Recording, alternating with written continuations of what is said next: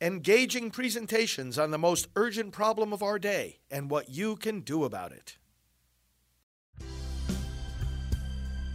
Now, the End Abortion Podcast by Priests for Life.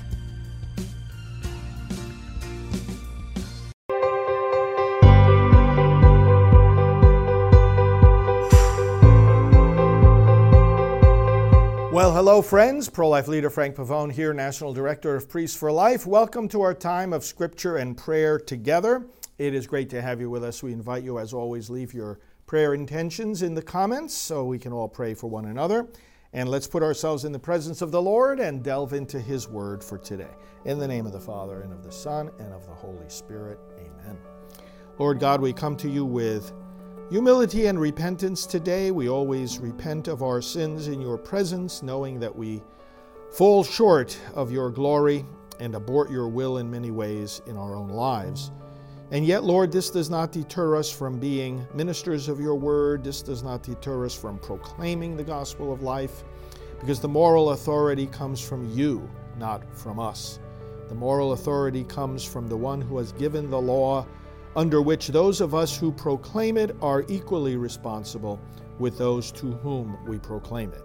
We ask you, Lord, therefore, to help us continue living it and proclaiming it and rejoicing in the salvation that this living word brings us. We pray through Christ our Lord. Amen. A reading from the letter of St. Paul to the Romans. Brothers and sisters, I am not ashamed of the gospel. It is the power of God for the salvation of everyone who believes, the Jew first, and then Greek. For in it is revealed the righteousness of God from faith to faith. As it is written, the one who is righteous by faith will live. The wrath of God is indeed being revealed from heaven against every impiety and wickedness of those who suppress the truth by their wickedness. For what can be known about God is evident to them, because God made it evident to them. Ever since the creation of the world, his invisible attributes of eternal power and divinity have been able to be understood and perceived in what he has made. As a result, they have no excuse. For although they knew God, they did not accord him glory as God or give him thanks. Instead, they became vain in their reasoning, and their senseless minds were darkened. While claiming to be wise, they became fools and exchanged the glory of the immortal God for the likeness of an image of mortal man, or of birds, or of four legged animals, or of snakes. Therefore, God handed them over to impurity through the lusts of their hearts for the mutual degradation of their bodies. They exchanged the truth of God for a lie and revered and worshiped the creature rather than the Creator, who is blessed forever. Amen. The word of the Lord. Thanks be to God. Brothers and sisters, few passages in Scripture are more applicable to today than this one. They became vain in their reasoning, and their senseless minds were darkened. Basic truths that, as St. Paul says here, God has revealed. The Lord is not hidden. The Lord God doesn't want to be a silent God. He has spoken. Now, He has spoken, Paul is saying here, in the manner in which Psalm 19 says, The heavens declare the glory of God. The firmament proclaims his handiwork.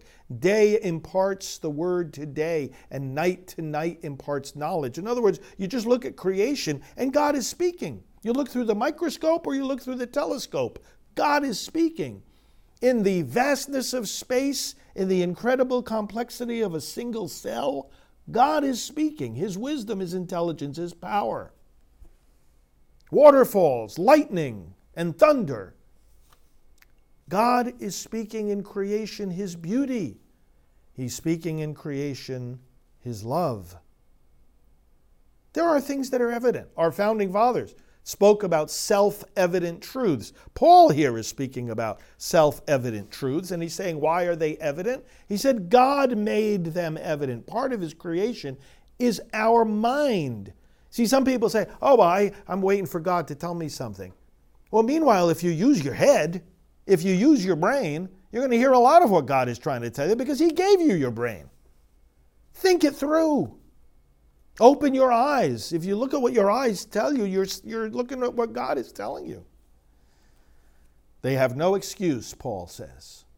The very existence of God can be known by human reason. And you know what else can be known by human reason? That a man is a man or, and a woman is a woman. That can be known by human reason. That is known by human reason. That's one of the things, as Paul says here, that God made evident. God made it evident when God made man and woman. And you know what else is evident? That a baby's a baby. I've often been saying the reason today we can't say a man is a man or a woman is a woman is for, because for 50 years we've been saying a baby's not a baby. We have deluded ourselves. And once you deny that a baby is a baby, when you have every, every piece of evidence that that baby is a baby, is human, well, then you can deny anything. And that's in fact what started to happen now. God made it evident to them, but they exchanged the truth for a lie. And that's what's happening. The problem is in the will. I decide that I'm going to replace what I already know to be the truth with a lie so that it can do what? Satisfy my lusts desires, and passions. Now, we make it clear in our pro life work that all the evidence from human reason and from science is on our side, on the side of those who say the baby in the womb is a baby. On our, excuse me, on our side for those who say that abortion does violence to the baby on our side is all the evidence when we say abortion is harmful to women. All the evidence is on our side. But some choose to exchange the truth of God for a lie. We see this in Scripture. We've commented on how those seeing the truth of the man born blind in John chapter 9, a miracle that had never been heard of before, decided to close their hearts against the evidence. They questioned it, then they mocked and derided those who held to that evidence. Their hearts were closed. That's what Paul is talking about here. You want to know why some people do evil? They choose to. That's the issue. They exchange, they suppress the truth. Now, when people suppress the truth, in their own mind and heart because they don't want to be held accountable to it, when people suppress the truth because they don't want its voice to awaken their conscience and make them feel guilty for continuing going down the road of their pursuing their own lusts, passions, and desires, well, then you have to understand it's not enough for them to suppress the truth in their mind. They have to suppress the truth outside their mind. Because otherwise, they're still going to hear it. They might put the truth to sleep in, inside their own head, and then what if somebody else speaks it or writes about it or puts up a billboard about it or puts it on social media? Then their effort to thwart the truth itself is thwarted. That's why it's not enough for them to just decide not to follow that truth. They must try to shut others up from proclaiming it. And that dynamic we see all around us as well.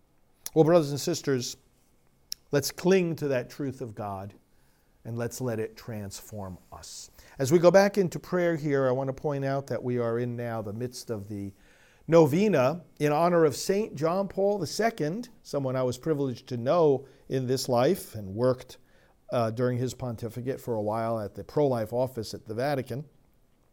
John Paul II, the Pope of Life, we have a special prayer that we invite you to say from now up until his feast day, which is October the 22nd. And you can find all this at prayercampaign.org. That's prayercampaign.org. Let's say this prayer in thanksgiving for St. John Paul II, the Pope of life. In the name of the Father, and of the Son, and of the Holy Spirit. Amen. Father and Lord of life, your Son Jesus Christ conquered the power of death by his own death and resurrection, and made us the people of life, called to proclaim, celebrate, and serve the gospel of life. We praise you for the gift of life, the first and most fundamental gift you give us, and the foundation of all our other rights. We thank you for raising up St. John Paul II, the Pope of life and for his teaching and witness to life's value. Grant that we may respond to his call to bring an end to abortion, euthanasia, and all assaults on human life, and to unite in a great campaign in support of life. Bring us, Lord, to a culture of life. We pray through Christ our Lord. Amen. And now let's pray together the words he gave us Our Father, who art in heaven hallowed be thy name. Thy kingdom come, thy will be done on earth as it is in heaven. Give us this day our daily bread, and forgive us our trespasses, as we forgive those who trespass against us. Lead us not into temptation, but deliver us from evil. For thine is the kingdom, the power, and the glory, forever and ever. Amen. Hail Mary, full of grace, the Lord is with thee. Blessed art thou among women, and blessed is the fruit of thy womb, Jesus. Holy Mary, Mother of God, pray for us sinners, now and at the hour of our death. Amen. Glory be to the Father, and to the Son, and to the Holy Spirit, as it was in the beginning, is now, and will be forever.